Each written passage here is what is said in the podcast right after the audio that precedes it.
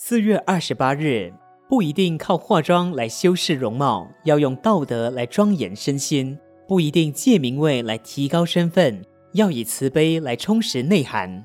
美德是一种内涵，是一种人格的芬芳，是自然的气质所散发出来的一种高贵的品味，让人心仪，让人向往，让人赞美，让人崇敬。这才是拥有美德。社会上有很多的人为国家尽忠。为父母尽孝，这是他的美德。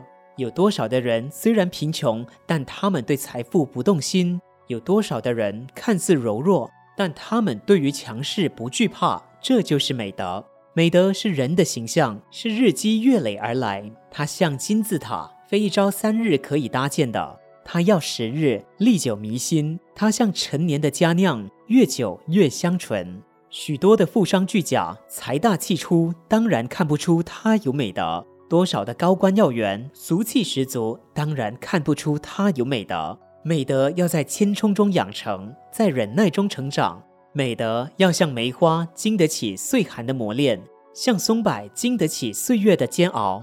要让别人认为他是一个君子，是一个有道之士，他才算有美德。人可以没有金钱，没有名位。没有显赫的家世，没有殷厚的背景，没有强亲贵族的支援，宁可以没有显赫的朋友抬捧，但不能没有美德。有美德才有人缘，有美德才有名声，有美德必然会有好因好缘。所以树立美德的形象，何信乎来？文思修，美德要在谦冲中养成，在忍耐中成长。每日同一时段与您相约有声书香。